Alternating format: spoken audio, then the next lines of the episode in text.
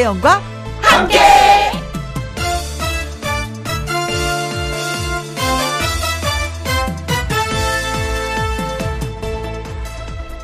오늘의 제목 잘 속아야 행복하다.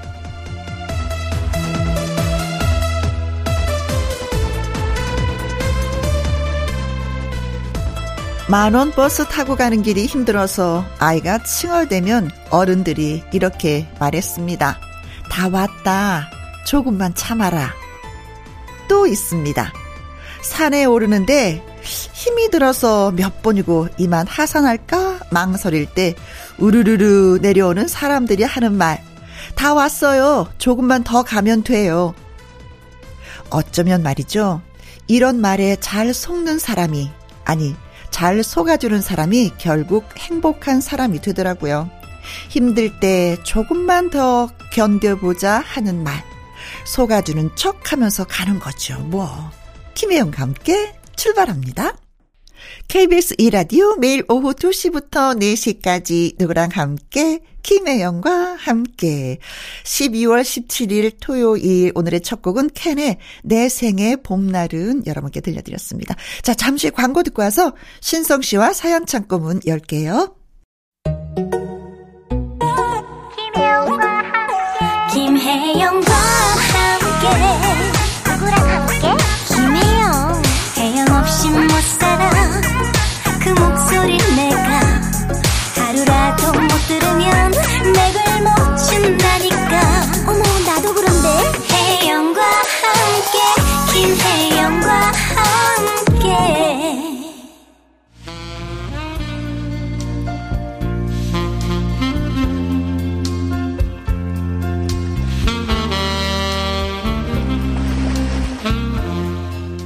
매일매일 언제나 기다려지는 애청자 여러분의 이야기. 김혜영과 함께 사연 창고 오픈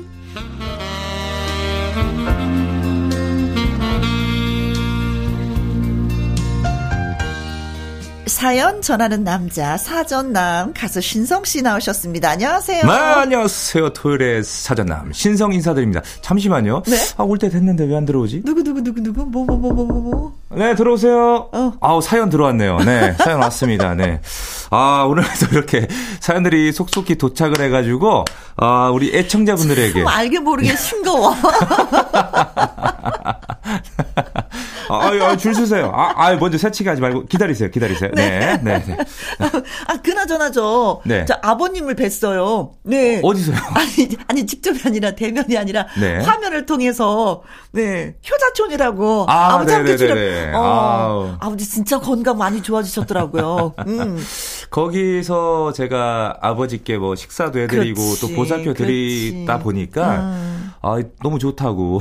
또 가고 싶다고. 아, 아니, 맨 처음에 아버님을 뵀을 땐 건강이 진짜 안 좋아지셨었는데, 네. 진짜 아들이 잘 되고 나니까 그게 에너지고, 보약이고, 그러셨나봐요.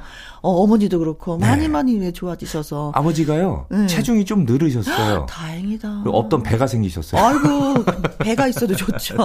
어르신들은. 아유, 배사자. 네. 아이고, 진짜. 그래, 어떻게 보면은, 지금에서 소원이 뭡니까? 우리 아이들이 잘 되는 거요. 어. 라고 생각할 것 같은데, 아버님도 네. 역시 그러니까. 점점 어, 아버지께서 조금 방송하면서 긴장 많이 하셨는데 네. 점점 풀리시면서 입이 좀 풀리셨거든요. 이제 연예인. 예, 예. 좀- 반 연예인. 좀 계속 기대해 주세요. 재미난 거 많이 나옵니다.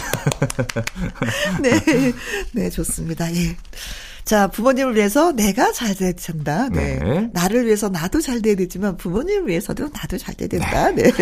자, 첫 번째 사연, 예, 신성 씨가 소개해 주세요. 네. 6742님의 사연입니다. 음. 어, 제목이 있네요. 아들 서대위. 오, 오, 군인인가 봐요. 아들 아드님이. 서대위. 아, 네. 대위 씨구나. 그러니까요. 네. 자식은 품 안의 자식이라고 하던데 아빠는 요즘 그 말에 점점 공감하면서 살아간단다. 아들만은 당당하게 많은 친구 사귀고 음. 사람들과 부대끼고 살라면서 어릴 적부터 너에게 웅변을 가르쳤지. 음. 그 덕분인지 이 아빠를 닮지 않고 사교성도 좋고 친구들과 잘 어울리고 잘 성장해서 사관생도의 군인의 길을 걷고 있는데 음. 모두 아빠의 바램대로 된 것 같아 너무 좋다. 아빠 행복해. 어, 그러니까요. 그런데 전방에 무게감이 네, 그렇죠. 그런데 네. 전방에 근무하면서 집에 오는 횟수도 점점 줄어들고 바쁘다는 핑계로 얼굴만 비춰주고 음. 친구들 만나러 가고 밥 한 끼 먹을 시간도 없이 이젠 관사가 편하다고 일찍 부대로 돌아가 버리는 너. 음. 그런 내가 점점 낯설어지더니 결혼을 하고부터는 아빠보다는 엄마에게 전화를 하고 아. 아빠인 나와는 상의도 안 하고 통보만 하는 너를 보면 서운함이 밀려온단다. 음. 아유, 그 훈련으로 힘들고 지칠 때는 그 엄마의 목소리가 최고라 그래요. 당신이 전화하기가 싫어서 그런 게 아니라 딱히 당신도 아들에게 할 말 없잖아요. 겨우 하는 말이 아이들 잘 육아하고 다치지 말고 훈련 잘하고 병사들 잘 챙기고 건강하라는 말밖에 안 하잖아요. 음. 네 엄마 말도 맞긴 하더라. 아들아, 요즘 육아하느라 힘들지?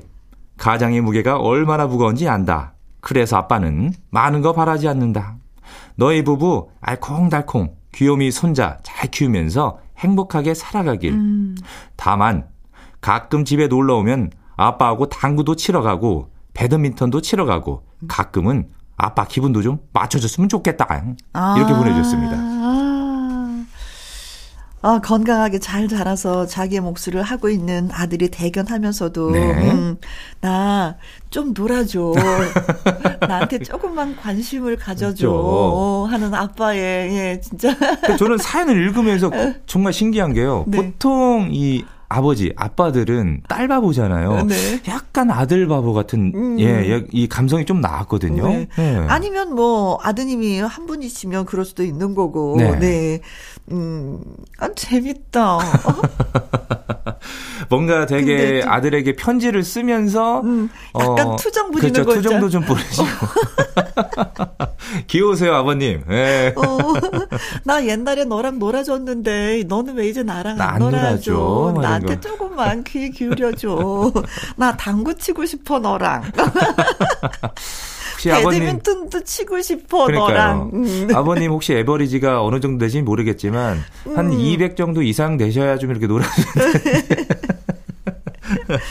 네, 사실은 이런 느낌이 들 거예요. 저도 그럴 것 같아요. 아이들이 시집장가 다 가고 나면은 네. 나중에 허한 그 마음 아이들이 왔을 때 그 마음이 달래주는 맞아요. 거잖아요. 네. 근데 어, 집에 빨리 가고 부대로 빨리 가고 아이들 음 그렇잖아요. 음 커가는 것만 내가 지켜볼 수 있다는 그게 좀 아쉬움이 있을 것 같아. 네. 네. 저도 아까 말씀드린 그 프로그램을 좀 찍으면서 음. 아버지와 단둘이 데이트하신 거잖아요. 예, 지낸. 거잖아요. 네. 집에서 생활하면서 음. 전에는 항상 어머니, 아버지 이렇게 모시고 같이 다녔는데 아버지와 단둘이 있다 보니까 원래 부자지간에 좀 말이 많이 없잖아요. 예. 근데 이게 하루 지나고 이틀 지나고 삼일 지나고 하다 보니까 음, 음. 아버지랑도 뭔가 되게 그 부자지간을 떠나서 네? 어 뭔가 약간 좀 친구 같은 그런 아~ 기분도 좀 들기도 하고. 예, 아버지에게 이런 면도 있었네. 하면 네, 그것도 알게 네, 되기도 네, 했고. 네. 예. 사실은 아버지들은 그런 걸 원해요. 네. 친구 같은 아들. 네. 근데 아들들은 좀 부담스러워 할 수도 있겠지만 자주 만나면 자주 만날수록 이야기는 더 풍부해지는데 어쩌다가 만나면 그냥 의리 그냥 하는 인사말처럼 하는 거 있잖아요. 그쵸. 1, 2, 3, 4 순서대로 하는 거. 그런 것만 하게 되니까 맞아요, 거리감이. 더 생길 수밖에 없는 것 같아요. 네. 그렇죠 애들 잘 키우고 다치지 말고 훈련 잘하고 병사 잘 챙기고 건강하라. 이 말은 그냥 레퍼토리가 된 거야. 그렇죠. 이건 그냥 교과서에 나오는. 네. 그렇죠. 그렇죠. 아드님이 아들 서대희님이 이 사연을 들었으면 네. 아버님과 함께 음, 여행을 다녀오셨으면 참 아, 너무 좋겠다. 네. 네. 계절과 관계없이 아버지는 너무 좋아하실 거예요. 내 네. 옆에 아들이 있거든. 맞습니다. 이런 그 든든함 때문에. 네. 음, 사실 살다 보면 좀 엄마보다도 아버지가 많이 소외되는 경우가 있긴 있어요. 거의 대부분 어, 그렇죠. 네. 그렇지, 네. 그렇지. 네. 그래서 딸들 좋아나 봐요. 그래서 꼭 딸은 있어야지 돼 하시는 말씀이 바로 이제 그런 것 같은데, 어, 아드님이 잘하시겠죠 이제 네. 그렇죠. 네 아이들을 키우면서 우리 아버지도 이렇게 날 키웠겠구나라는 생각에 잘하시려 믿습니다. 박강성과 그의 아들 루가 함께 노래 불렀어요. 아빠가 아들에게 다음 사연은 제가 소개할게요. 0630님이 보내주셨습니다.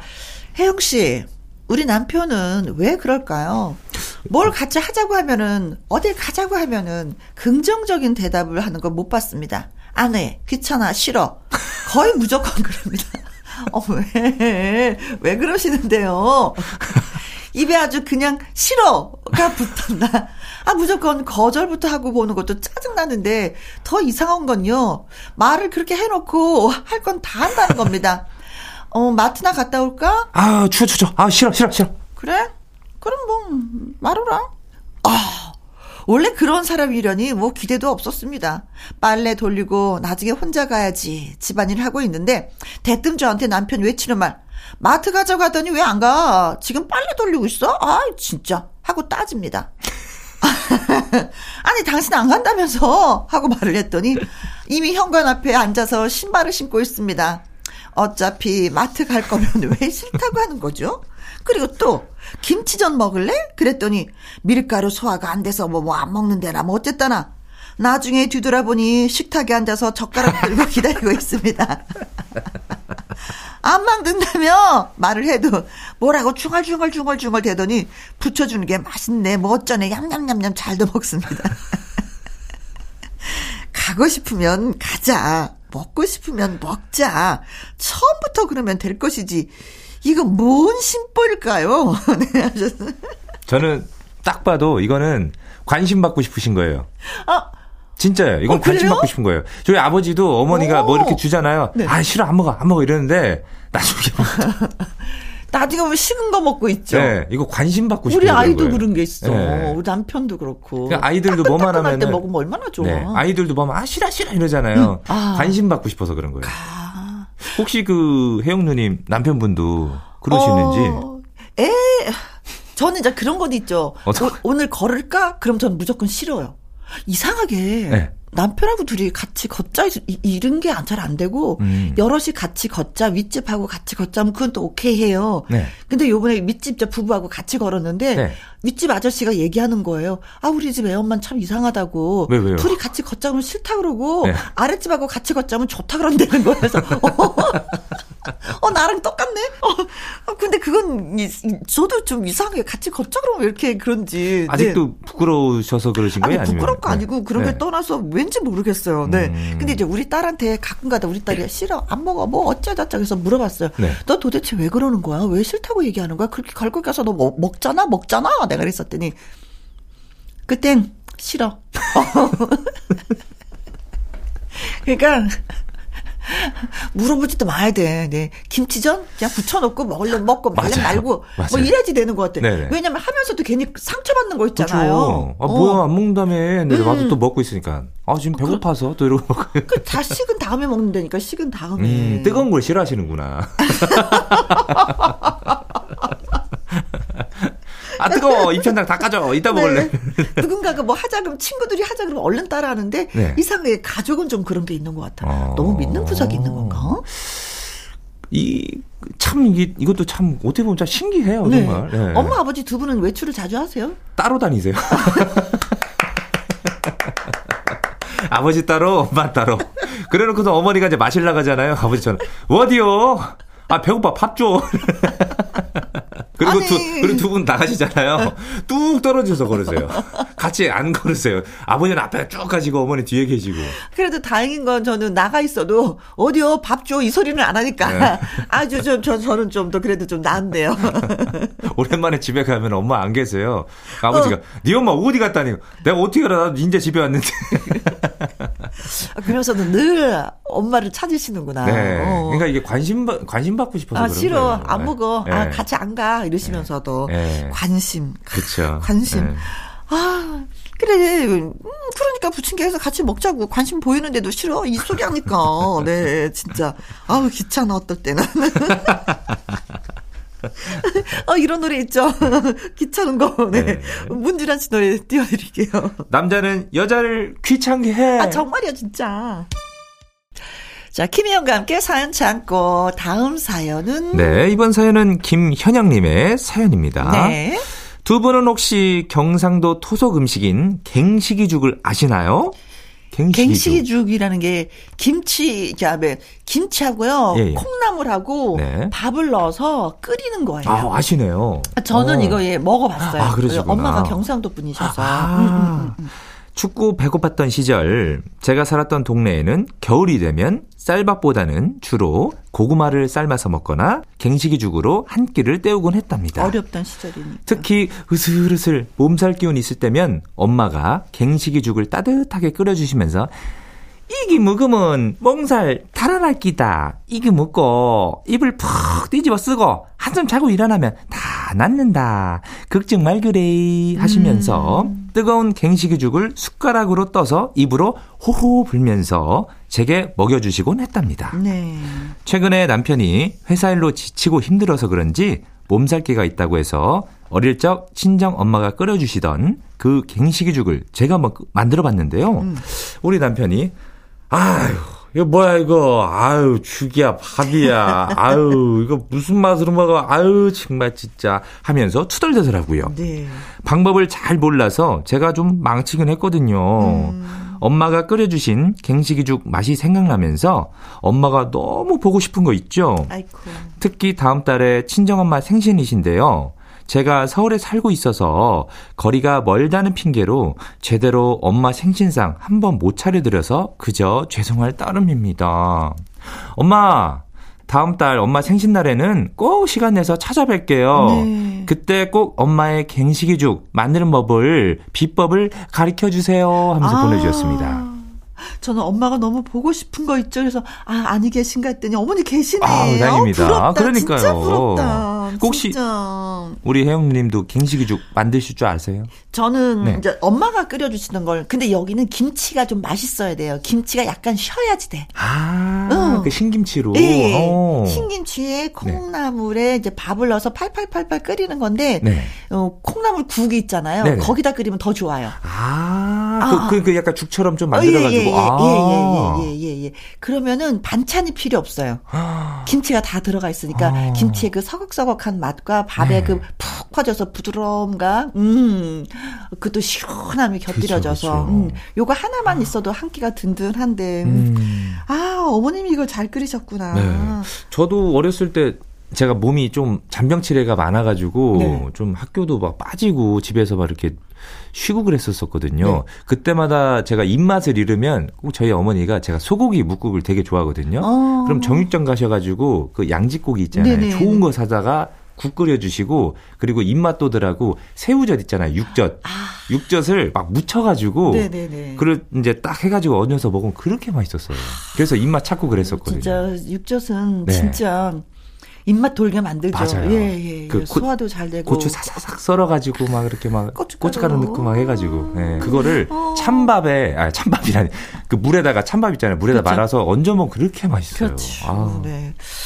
저는 네. 진짜 어, 엄마가 해주셨던 어떤 소울푸드가 있는데 그게 네. 뭐냐면 입덧을 할때 네. 엄마가 음한 초봄이었거든요. 네. 순이 막 새순이 올라오는 상추를 뜯어서 어, 그 야들야들하고요. 예, 예. 네. 그거를 뜯어서 멸치를 으깨서 네. 멸치 젓 있잖아요. 네, 네, 그, 그 그것을 으깨서 네. 그걸 밥 위에다 쪄요. 어, 어. 그 쪄서 양념을 해서 거기다 싸 먹었었던 기억이 나는데 그게 아직도 아직도. 아니 기억에. 보통 입덧 하실 때면 비린 냄새만 맡아도 입덧 하잖아요. 네. 근데 그 멸치가 근데 거기에다가 네. 성성성성 뭐 고추 같은 거 좀 좀 매운 것도 아~ 썰어 놓고 이래서 해 주셨던 게 칼칼하면서 그게 진짜 그걸로 밥을 먹었어요. 밥을 뭐 몇 끼를 못 먹다가. 아이고야. 그래서 그거는 진짜 영원히 잊혀지지 음. 않습니다. 음.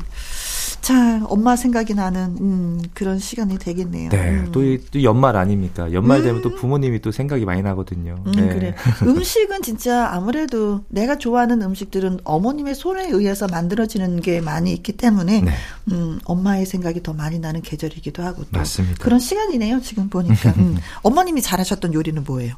저희 어머니요? 음. 다 잘하셨어요. 아, 알겠습니다. 특히 김치를 그렇게 잘 담그세요.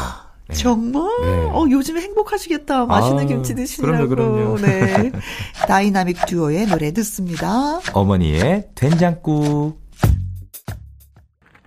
이번 사연은 2390님이 보내주셨는데요. 2022년 12월, 올해도 거의 다 갔네요. 맞아요. 저는 올 한 해 너무 힘들었기 때문에 얼른 새해가 찾아왔으면 좋겠습니다.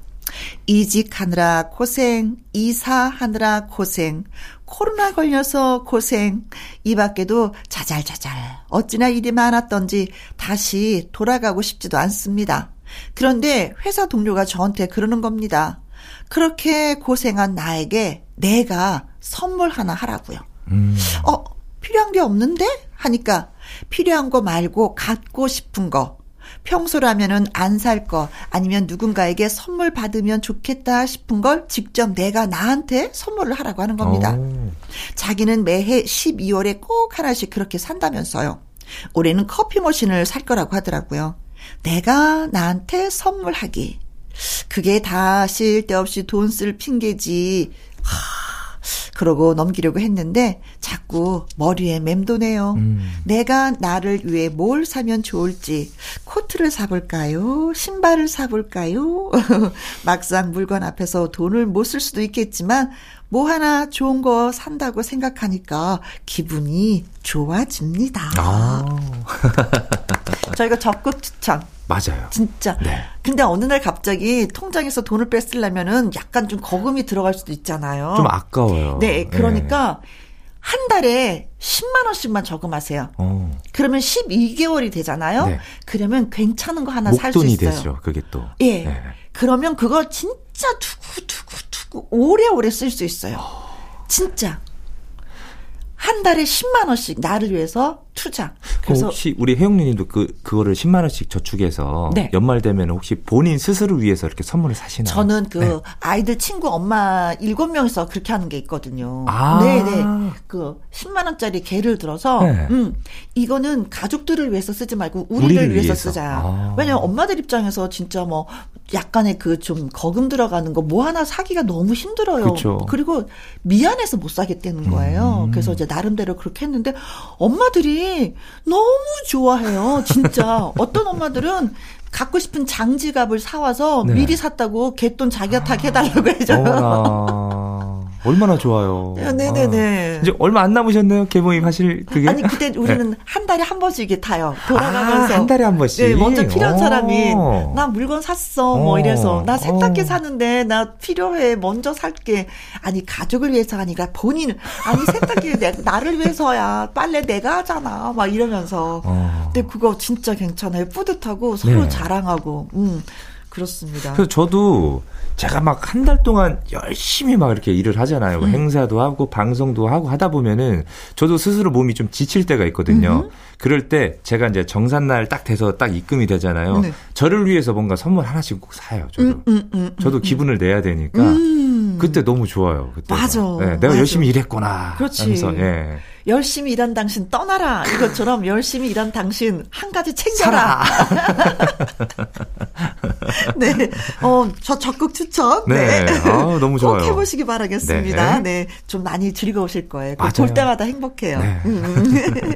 버즈입니다. 나에게로 떠나는 여행.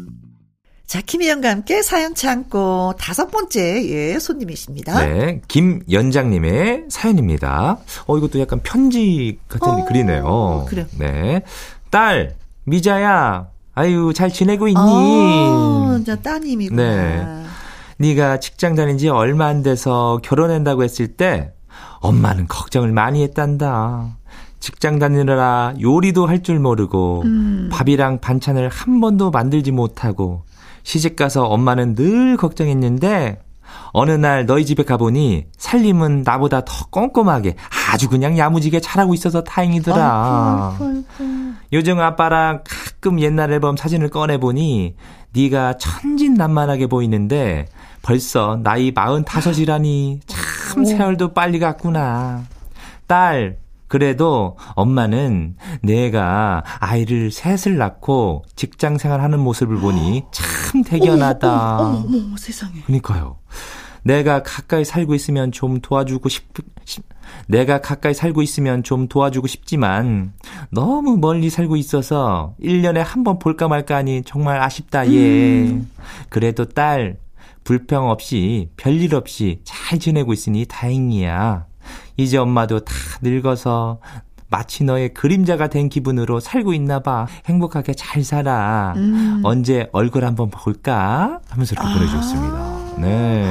사실은 아이들이 셋이면서 직장 생활하는 거 이거 진짜 만만치 가 않은 거예요. 분명히 뭐 네. 친정 엄마한테 손 벌릴 수도 있어요. 이거는 그럼요. 그리고 엄마 입장에선 그래 내가 올라가마 애들 키워주마 이렇게 하실 수도 있는데 네. 따님이 네. 네. 직장 생활에 아이 셋을 키우고 어머 이건 진짜 직장 그러니까요. 생활하는 엄마 입장인 저에서 아우 제가 봤을 때는 진짜 박수를 예. 보내드려야 되겠다. 우리 어머님도 굉장히 야무지신 거예요. 어. 딸은 엄마를 보고 배운다 그러잖아요. 네. 어머님도 살림 엄청 잘하시고 요리도 잘하시기 때문에 네. 딸이 집에서는 안 했지만 그 하는 모습을 보고 배웠기 음. 때문에 결혼하고 나서도 살림을 야무지게 잘하시는 손끝이 거예요. 야무지시구나. 그렇죠. 네. 진짜 네. 아.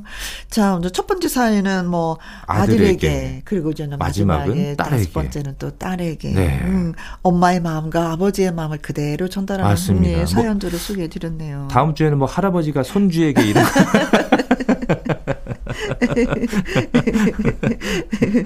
음, 그래요. 서로가 서로가 건강할 때 얼굴 한 번이라도 더 보는 거 네. 좋다고 저는 생각합니다. 네. 네. 아 진짜 걱정해요. 저 지방도 안 치우는 저런 애들이. 시집 가면 잘할 거예요. 아니 머릿속이 복잡해지는데 아니에요. 밥도 잘할 거고 살림도 잘할 거예요. 걱정하지 좀 마세요. 희망을 좀 가져보도록 하겠습니다. 네. 네, 정말 고맙습니다. 네.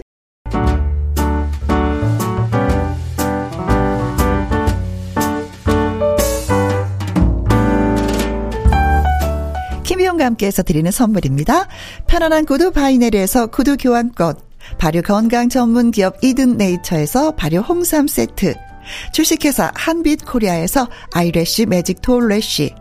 건강한 기업 H&M에서 장건강식품 속 편한 하루. 청소이사 전문 영구 크린에서 필터 샤워기. inner beauty 브랜드 올린 아이비에서 inner beauty 피부 면역 유산균. 에브리바디 엑센 코리아에서 에디슨 무드 램프 블루투스 스피커. 욕실 문화를 선도하는 때르미오에서 때술술 때장갑과 피누, 연구중심 기업 찬찬이에서 탈모엔 구해줘 소사, 하남 동네 복국에서 밀키트 복요리 3종 세트, 신체 나이를 낮추세요. 트레서피에서 고함량 안티에이징 영양제, 산삼 순백에서 지리산 산양 산삼 순백 프로 건강식품, 블라인드의 모든 것 월드 블라인드에서 교환권, 하루 온종일 따뜻한 GL 하루 온팩에서 핫팩 세트. 온열 의료기기 전문 보성 메디텍에서 자수정 온열 의료기기. 35년 전통 순천 건봉 국밥에서 맛있는 전국 3대 국밥. 브레싱스에서 불면 보이는 폐 건강 블로. 세인트 마담에서 배를 따뜻하게 뱃다시 팬티. 이영애의 건강 미식에서 효소 10만원 쇼핑몰 이용권. 줄기세포 배양액 화장품 더 세린에서 anti-aging care HC 세트. 그리고 여러분이 문자로 받으실 커피, 치킨, 피자, 교환권 등등의 선물도 보내드립니다.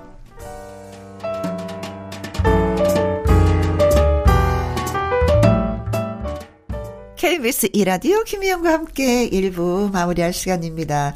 사연이 소개되셨던 음, 6742님, 0630님, 김현영님, 2390님, 김연장님에게 저희가 속눈썹 영양제와 foot cream foot 보내드리도록 하겠습니다. 신성 씨의 사랑의 금메달 이 노래 듣고 2부 연예계 fact check로 다시 만나요. 어, 신성 씨는 여기서 네. 바이바이. 다음 주에 뵙겠습니다.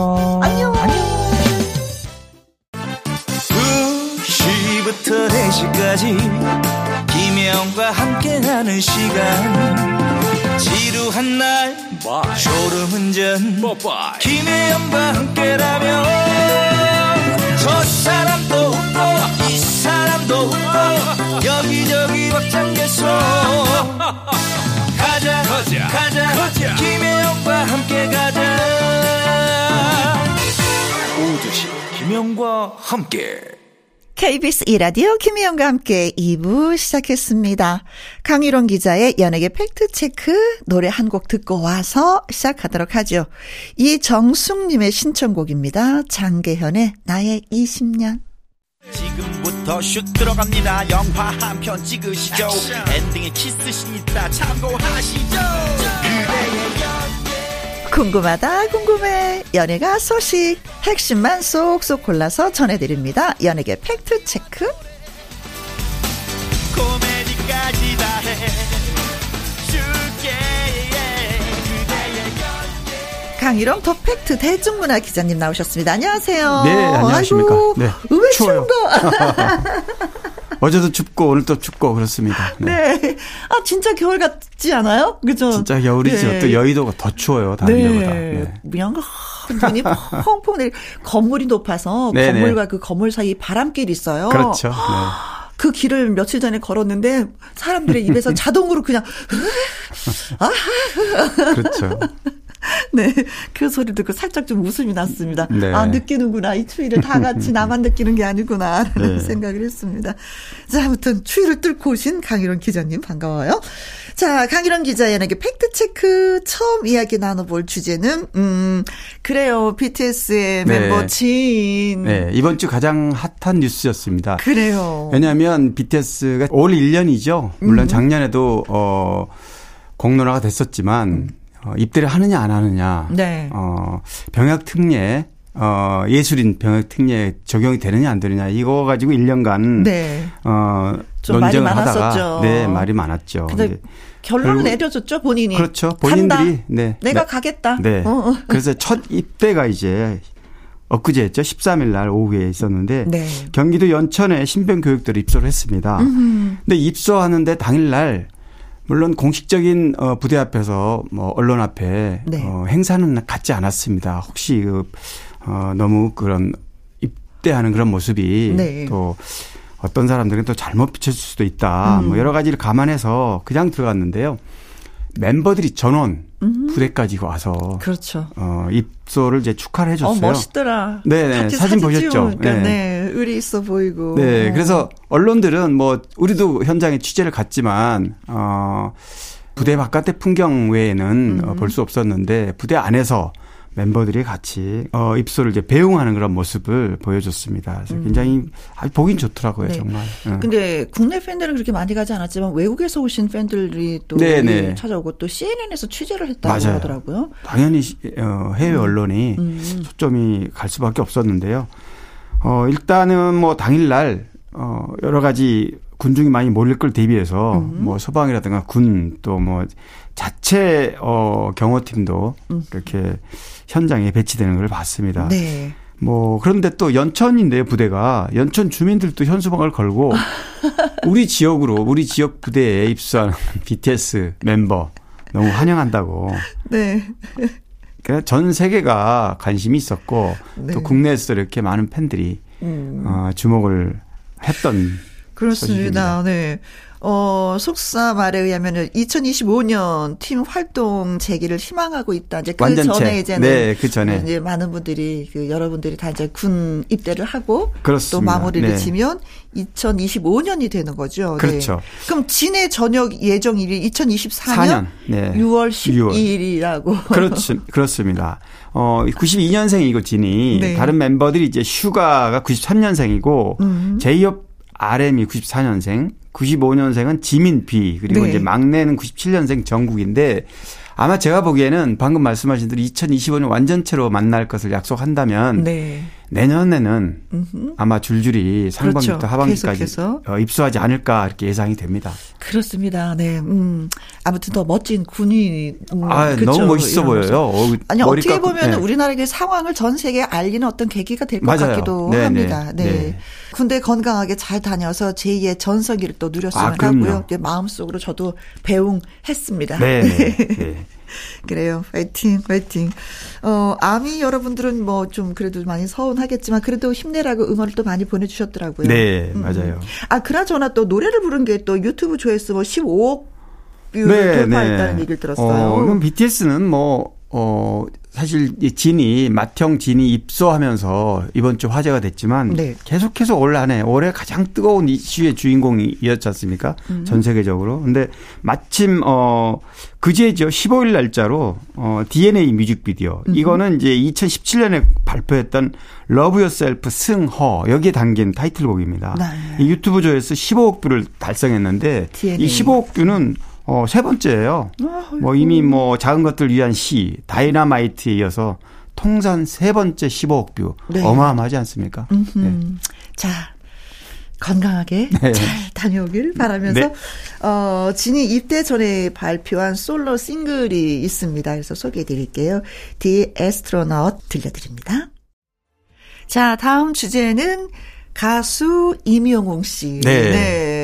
네. 그쪽 스카이돔에서 또 공연 이제 앙코르 모두 끝냈죠. 어, 조금 전에 얘기한 이제 BTS가 아이돌 그룹 전 세계에 우뚝 서 있다면, 음. 어, 솔로 가수로 국내에서 단연 으뜸 가수는 임영웅입니다. 올해, 네. 어, 가장 활약이 컸고요. 어, 17번에 걸친, 어, 콘서트, 콘서트를 다 이제 마친 셈인데요. 네. 어, 내년에는 또 미국에서도 해외 그러게요. 공연도 네. 한다고 지금 알렸는데. 네. 미국 콘서트 티켓이 뭐 오픈됐다고. 네네, 그렇습니다. 어, 임영웅이기 때문에 가능하다 저는 그렇게 보고요. 네. 어, 마지막 고척돔, 어, 고척 스카이돔 공연은 이틀 동안 공연했어요. 이틀 동안 했는데요. 3만 6, 천 명이 관람을 했습니다.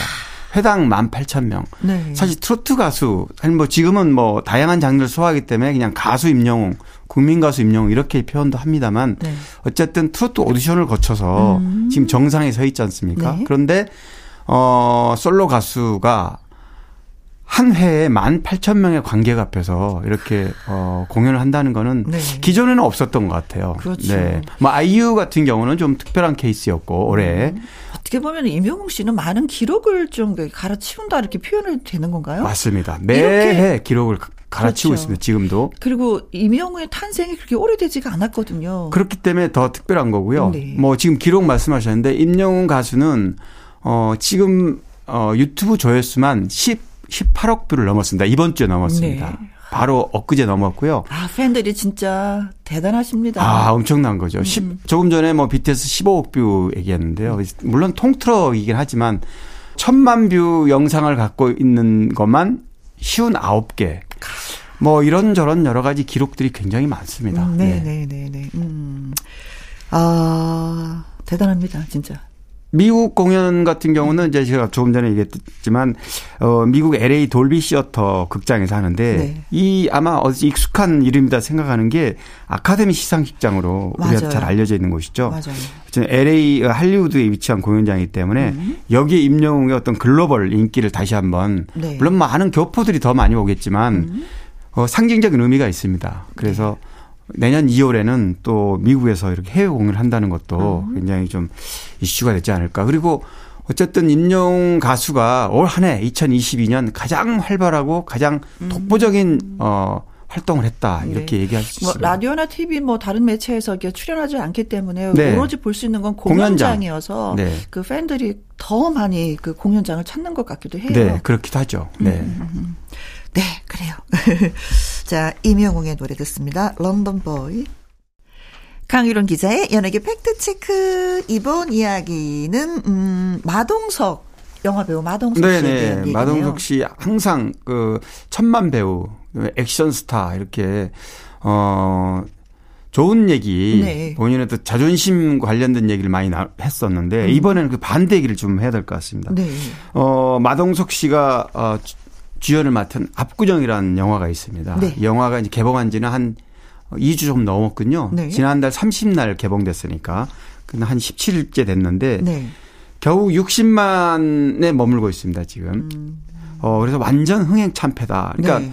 천만 배우, 어, 그동안, 어, 마동석 씨가 이끌어온 그런 어떤 열기를와 비교한다면 너무나 처참한, 네. 어, 흥행 참패인데요. 네. 극장 요금이 보통, 어, 지금, 어, 약구정이라는 영화는 제작비가 99억 들었는데 네. 대략 한 200만 정도 들어야만 들어야지만이 왜 마지노선이 이 손익분기점이 됩니다. 네네. 그런데 지금 59만, 60만 정도 된다 그러면 이런 추세라면은 뭐 제가 보면 70만 넘기도 쉽지 않을 것 같은데 아이고. 엄청난 참패죠. 네. 극장 어 요금이 지금 15,000원을 기준으로 음. 어 보통 제작비가 100억 들면은 200만 관객이 들어야 되거든요. 네. 왜냐하면 올빼미 같은 경우가 좀 대조적인데 올빼미는 90억 제작비를 들여서 네.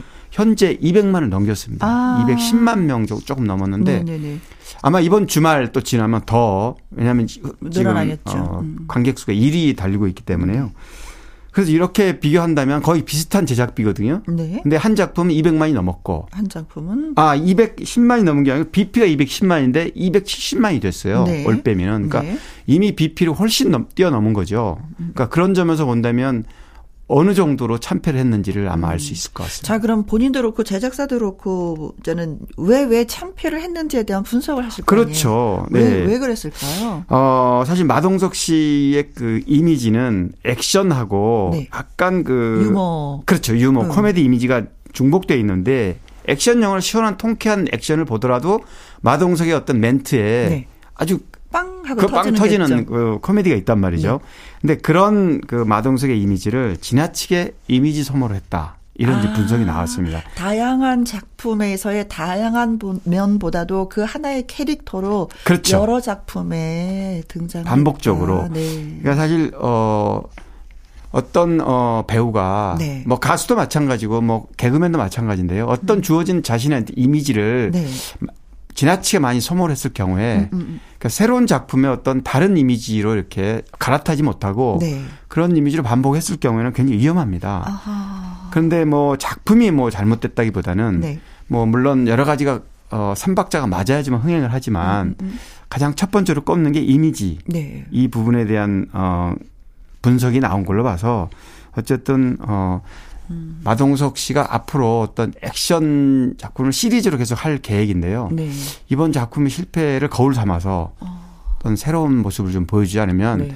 거듭나는데 좀 장애가 되지 않을까 걱정이 되기도 합니다. 이걸 직접 제작을 했었다라는 제작도 참여했고요. 네, 네. 제작에 참여도 하고 네. 연기도 하고 그렇습니다. 그랬죠. 약간 그 기존의 작품하고 좀 다른 부분은 이제 뷰티 이런 귀여운 이미지. 네. 근데 그런 부분이 액션과 이렇게 결합됐을 때는 좀 먹혀들어요. 음. 굉장히 좀 재밌어요. 네. 근데 이게 액션이 아닌 그런 뷰티 영화의 그런 모습은 이게 뷰티 게뭐 성형에 그렇죠. 네, 성형 관련 그런 압구정동에서의 어, 스토리죠. 네. 네. 그렇습니다. 네. 그래요. 진짜 그이 연예계 생활 하다 보면은 이게 내가 아닌 나를 참 많이 찾아야 되는 것 같아요. 그렇죠. 진짜. 적절하게 안배를 해야 되고 자기 이미지 관리를 위해서 네. 또 이렇게 절제된 모습도 보여줄 필요가 있고 네. 굉장히 어렵죠. 네. 네, 그렇습니다. 네. 정은지의 노래 소개해 드릴게요. 하늘 바라기. 강일원 기자의 연예계 팩트체크 다음 이야기는요. 어, 청취자 여러분의 질문을 받습니다. 네. 서갑숙 씨를 요즘 통틀어 볼 수 없는데, 음, 근황이 진짜 궁금합니다 하면서 청취자 백경수 님이 글을 주셨습니다. 아, 아, 네. 서갑숙 씨, 그래요. TV 드라마에서 조금 뵌 지가 좀 오래돼서 그런데. 영화는, 어, 올해도 있었어요. 평평남녀라고. 물론 흥행하지 않는, 하지 못한 작품이기 때문에 음, 대중들에게 좀 관심에 벗어나는 부분을 합니다. 그런데 뭐, 제작 발표 때 보니까 음. 뭐 하얗게 센 백발머리로 굉장히 건강미가 넘치는 모습을 이제 보여준 걸 봤는데요. 61년생인데요. 아, 네, 그렇죠. 맞아요. 네. 데뷔는 88년, 아, 83년 했어요. MBC 15기 공채 탤런트로. 음. 그리고 이제 결혼을 88년에 13살 연상 배우 노영국 씨. 네. 선배 네. 배우랑 했는데 뭐 2년밖에 결혼 생활을 못 했어요. 97년에 이혼을 했고 서갑숙 씨 그러면 모든 사람들이 아마 떠올리는 게 포르노그라피라는 맞아요. 그렇죠. 나도 때론 포르노그라피의 주인공이고 싶다. 이런 음. 이제 책을 냈는데 이 자전적 에세이가 엄청난 파장을 일으켰어요. 당시에 99년에 그러니까 네. 이혼한 지 2년 뒤에 낸 건데 이 뭐 개인적인 사생활이긴 하지만 음. 이 성편력이 뭐 여자친구가 한 남자를 상대로 한 뭐 마라톤 정사라든가 네. 뭐 여러 가지 그 적나라한 묘사 때문에 본인은 그 검찰의 음란성 음란성 내사도 받았고 네. 굉장히 본인도 힘들었고 또 당시에 KBS 드라마 학교 투에 출연 중이었는데 그것도 이- 또 그것도 뭐 도중 하차할 수밖에 하차할 없었고요. 연예계 어떤 이슈가 아니었었고 네, 어, 사회적 이슈로 사회적 번졌죠. 네. 그래서 뉴스 진짜 막 뉴스에 나오는 아, 그렇습니다. 음. 네. 그래서 뭐 저도 기억이 납니다.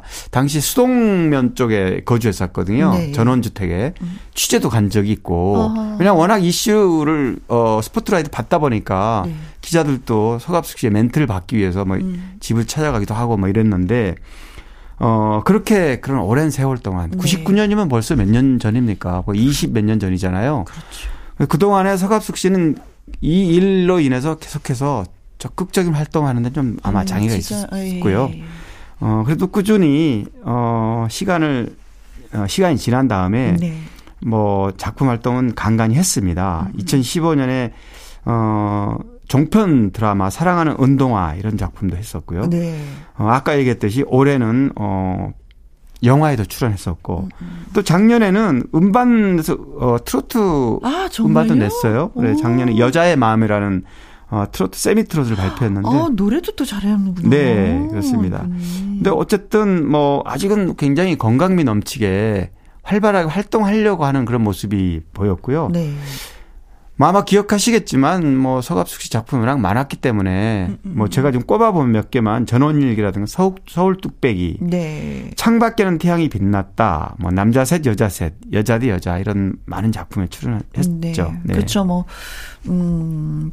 그 저도 같이 작품을 한 적이 있었거든요. 어떤 작품에? 네. 예. 그 1987년도에 우리들의 신부라는 아, 프로그램이 있었어요. 그랬구나. 네. 그 MBC에선 신년 특집 2부작이었었는데 네. 네. 음, 김혜영 씨도 예전에 가끔 드라마라든가 네. 연기 활동을 좀 하셨던데. 네. 그 같이 했을 때 그렇게 막 말이 많거나 네, 네. 어, 총알총알 떠드는 그런 스타일이 아니고 아주 조용한 스타일. 조용한 스타일이고 그냥 가끔 그 한마디 하고 네. 웃음도 크게 웃는 스타일이 아니라 살짝 살짝 미소. 짓는 예, 네. 그런 스타일이었었어요.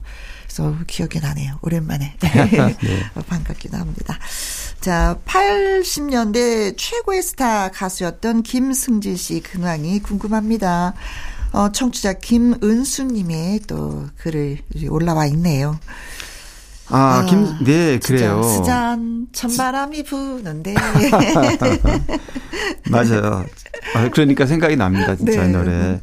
어, 80년대 아주 드물게 당시에는 고등학생 신분이었는데, 네. 어, 고등학생 신분은 고등학교 2학년 때, 어, 1집을 냈죠. 80년대 중반에. 그러니까 네. 오늘은 말할 거, 말할 거야. 라는 게 이제 1집, 타, 1집이었는데, 네. 음반이. 어, 타이틀곡으로 이제 스잔이 들어가 있고요. 스잔을 비롯해서 뭐 줄리엣, 나 그대 원하고 있어요. 유리창에 그린 안녕. 음. 아픈 추억만이 이런 노래들이 어, 김승기 씨가 불렀던 노래고요. 굉장히 이- 아주 인기가 굉장히 많았어요. 아, 네. 그때 당시 난리였었죠. 책받침. 네. 책받침이었죠. 책받침이 나오는 가수들은 다 유명한 가수였는데 그 중에 그러니까요. 한 분이었습니다. 요거, 박혜승 씨하고 네. 또 라이벌이 돼갖고 아하, 팬들이 예. 서로 우리 오빠, 우리 오빠 아니야, 우리 오빠가 최고야, 뭐 이런 라이벌 전도 좀 펼쳐졌었어요 팬들 그렇죠. 사이에서도. 네. 음. 그래서 어, 뭐 그런 인기 때문에 음흠. 어, 드라마나 영화에도 출연했어요. 여- 드라마는 달빛 가족에 출연했고요. 네. 영화는 뭐 잿빛 사랑 노트라든가 우리 아버지는 간첩입니다. 이런 아. 작품에 출연했는데 그만큼 인기가 있었기 때문에 네. 뭐 지금은 뭐 아이돌 출신들이나 뭐 솔로 출신 상관없이 음. 인기가 있으면 또 어, 드라마에도 주인공으로 많이 발탁이 되죠. 그렇죠. 근데 당시에 어, 김승진 씨의 어떤 인기를 음. 어, 인기가 어땠는지 알수 네. 있는 대목인데 뭐 한 5, 6년 전에 이제 복면가왕이란 프로그램에 음악 프로그램이죠. 아. 네, 출연을 했었어요. 네네네. 그래서 나이가 굉장히 그 앳된 목소리가 이 네. 노래가 그, 어, 매력이었는데 나이가 들면서 목소리가 좀 굵어졌어도 노래만큼은 여전히 어. 그런 좀 아, 되게 반가웠겠네요. 그 네. 보시는 분들이. 그래요. 그리고 지금도 미혼이에요. 미혼인데 어. 불타는 청춘이라는 솔로들을 솔로 연예인들이 나와서 이렇게 네. 어 그런 프로그램 있잖아요. 그쵸, 그쵸. 그 네. 거기에 시골 한적한 데 가서 같이 밥을 해. 먹으면서. 네, 서로 썸 타기도 하고 네. 실제 결혼한 김국진, 강수지 커플은. 결혼됐잖아요. 어 여기에 나와서는 결혼하고 싶다 어. 이런 얘기도 밝혔고 어, 작년 9월에 종편 채널에 국가가 부른다라는 프로가 있었는데 음악 아, 예, 프로죠. 있어요. 네, 여기에도 형님 특집에 출연했어요. 유일청, 김범용, 박남정, 심신, 진심원 아.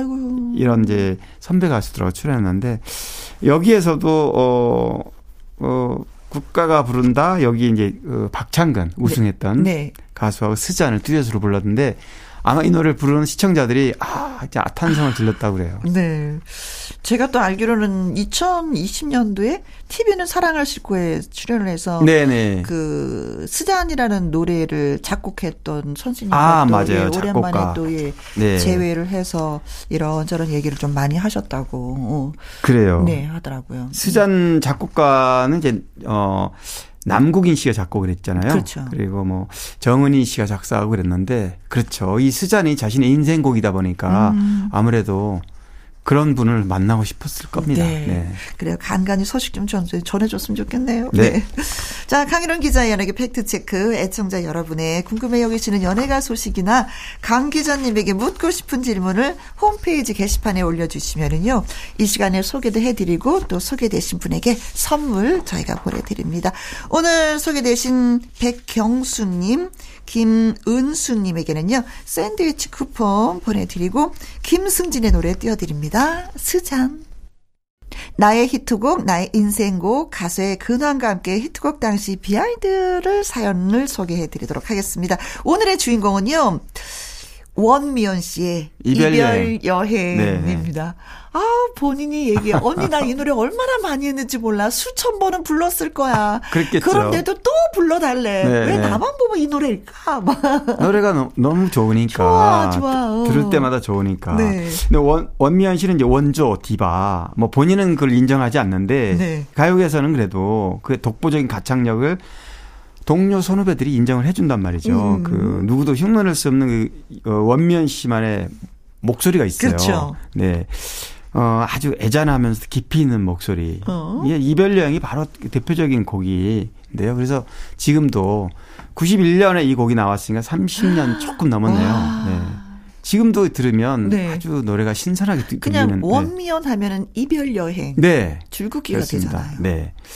어, 원래 원미연 씨는 이제 대학가요제 출전해서 들녘에서란 곡으로 네. 나갔는데 뭐 입상은 못했습니다. 그렇지만 어 나름 그런 어떤 음악에 대한 굉장히 조예가 깊었기 때문에 일찌감치 계속해서 이제 음악을 포기할 수 없었고 네. 사실 뭐 KBS 드라마에도 잠깐 출연하면서 연기도 했어요. 계기로 인해서 네. 특채가 되면서 맞아요. 네. 그래서 이제 어 연기도 했는데 결국에는 어 음악으로 어 가수로 원래 어 89년에 혼자이고 싶어요라는 곡이 이제 데뷔 음반이었죠, 일집. 그 이후에 어이 히트곡을 이제 내면서 여러 곡을 많은 곡들을 네. 어 이제 후속으로 이제 부르게 됩니다. 어, 사실 이별 여행 같은 경우는, 어, 실용 음악가 지망생들이 지금도 이거를 좀, 어, 계속해서 부르는 학교에서 발라드 교과서 같은 그런 아. 노래이고, 이 노래가 91년에 나오고 나서 바로 히트를 했습니다. 이 당시에. 네. 그런데 원면 씨를 제가 지난주에 뵀는데 네. 뭐 이런 얘기를 많이 했어요. 이별 여행에 대해서. 음. 근데 당시 분위기에 대해서 좀 물어봤더니 신승훈의 미소 속에 비친 그대, 네. 이상우의 그녀를 만나기 백미타전, 네. 심신의 오직 하나뿐인 그대. 이런 노래들이 막 정상을 겨루고 있던 중이라고 그래요. 네. 근데 자신의 이별 노래, 이별 여행이 너무 좋았는데도 이런 그새 빅3에 눌려가지고 네. 가요 차트에는 정상에 못 올라가 봤다는 거예요. 방송. 그러니까 너무 아쉽다, 지금도. 그렇지만 노래는 시간이 흘러갈수록 이런 노래 못지않게 네. 대중들이 많이 찾아주더라. 이런 얘기를 하더라고요. 네. 어, 뭐, 그, 원미연 씨 입장에서는 좀, 아이고, 서운해요라고 생각할 수 있겠지만은. 네. 그, 노래를 듣는. 그렇죠. 음악 팬들은. 분들의 네. 입장에서는 어쨌든 좋은 노래들이 많이 나오는 그런 시기이기도 맞아요. 해- 했으니까. 그리고. 어, big3 얘기를 하더니 또 물론 저도 뭐 음악 그때 네. 서태지 아 아이들도 나올 맞아요. 때가 서태지 아니었나요? 아이들 시작으로 해서 뭐 노이즈, 아이고, 룰라, 아이고. 네. 영턱스, 터보. 또 트로트 쪽도요. 그 당시에는 양수경, 어, 설운도 태진아 주현미 외에 또 양수경, 민혜경은 트로트는 아니지만 네. 이런 가수들이 솔로 가수들이 굉장히 정상을 놓고 겨뤄서 네. 정말 발 디딜 틈 없는 친추 전국 시대였다. 진짜네. 그 틈바구니에서 자신의 그 히트가 어, 히트한 게 어. 기적이다 이런 얘기를 하더라고요. 네. 아, 진짜, 어, 어, 가요계 말 그대로 진짜 춘춘 전, 네. 전국 시대네요. 어. 네, 그래요. 맞아요. 네. 그리고 또 이분의 또 노래도 좋은 게 있어요. 조금은 깊은 사랑. 많아요. 그쵸. 네. 음.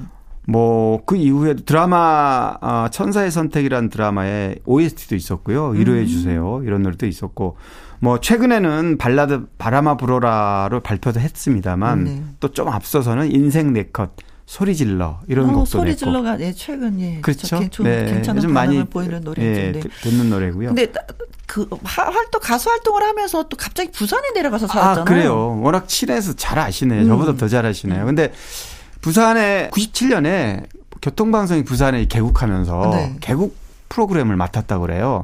잠깐 밀린을 하고 올 줄 알았는데 음. 거기서 6년 이상 진행을 맡아, 맡게 됐고 음. 어 아무래도 이제 어 부산에 오래 살다 보니까 거기에서 라이브 하우스라는 그쵸, 카페. 카페 어 카페를 운영했고 그래서 좀 길어졌다고 그러죠. 음흠. 그래서 음 어, 음악과 멀리 하지는 않았고 카페에서 무대에 섰으니까 근데 음반 활동을 꽤 뭐 거의 10여 년 이상 음. 공백기가 있었다 그런 얘기를 하더라고요. 네. 지금은 뭐 딸과 남편과 알콩달콩 정말 재밌게 사는 모습 남편을 거기서 만났다 그러죠? 맞아요. 부산에서. 네. 그렇습니다. 네, 지금도 약 건강하게 잘 지내고 예 라디오 DJ를 하면서 예 네. 보내고 있습니다. 자 원미연의 이별 여행 들으면서 강희룡 기자님 우리 다음에 또 만나요. 네, 다음 주에 뵙겠습니다. 네, 고맙습니다. 네, 감사합니다. 어, 사연 하나 소개할게요. 7048님입니다. 여긴 대구 옥포라는 곳입니다. 김혜영과 함께 잘 듣고 있습니다. 저는 나라는 존재를 더 찾아가는 연말을 보내고 있어요. 나를 알아가고 인정하고 사랑하는 마흔의 최혜미 파이팅 하셨습니다. 어, 그 중요한 거죠. 네. 내가 나를 모르는데 누군들 나를 알겠습니까? 그렇죠? 자, 끝으로 준비한 노래는 도시의 그림자, 예. 어둠의 이 슬픔을 띄워드리면서 인사하도록 하겠습니다. 내일 오후 2시에 우리 다시 또 만나요. 지금까지 누구랑 함께, 김혜영과 함께.